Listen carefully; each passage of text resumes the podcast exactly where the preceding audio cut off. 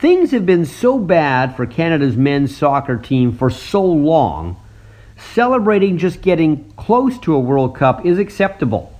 Not since 1997 has Canada been this close to making a World Cup. That's so long ago, Seinfeld and Friends were still making new episodes. They made the third and final stage of qualifying for next year's tournament by knocking out Haiti in a two game series.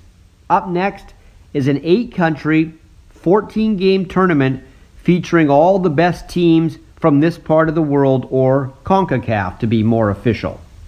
No more games against Haiti, no more games against the Bermudas or the Cayman Islands of the world. Now Canada has to beat teams like the US, Mexico, and Costa Rica, the name three.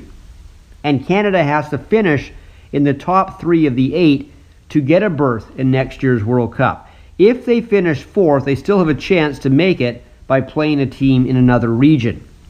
Even getting to finish fourth, though, won't be easy for Canada. When you look at the eight teams in this qualifying tournament and check where they are in the world rankings, Canada is seventh best. Only Panama is lower right now in the rankings. Canada is officially the 70th best team in all the world. But this Canadian team has something none of the others have ever had, and that's the ability to score. Even the only Canadian team to ever make a World Cup back in 1986 didn't have the talent that this Canadian team has. The 1986 team did not have an Alfonso Davies, who's one of the best young players in the world, or strikers Jonathan David and Cyle Larin, who both play in Europe and can score on an international level. Canada has vastly improved under head coach John Herdman, the same guy who made our women's team top 10 in the world rankings but they will need to be even better to succeed in this upcoming qualifying tournament, which incidentally will start in September.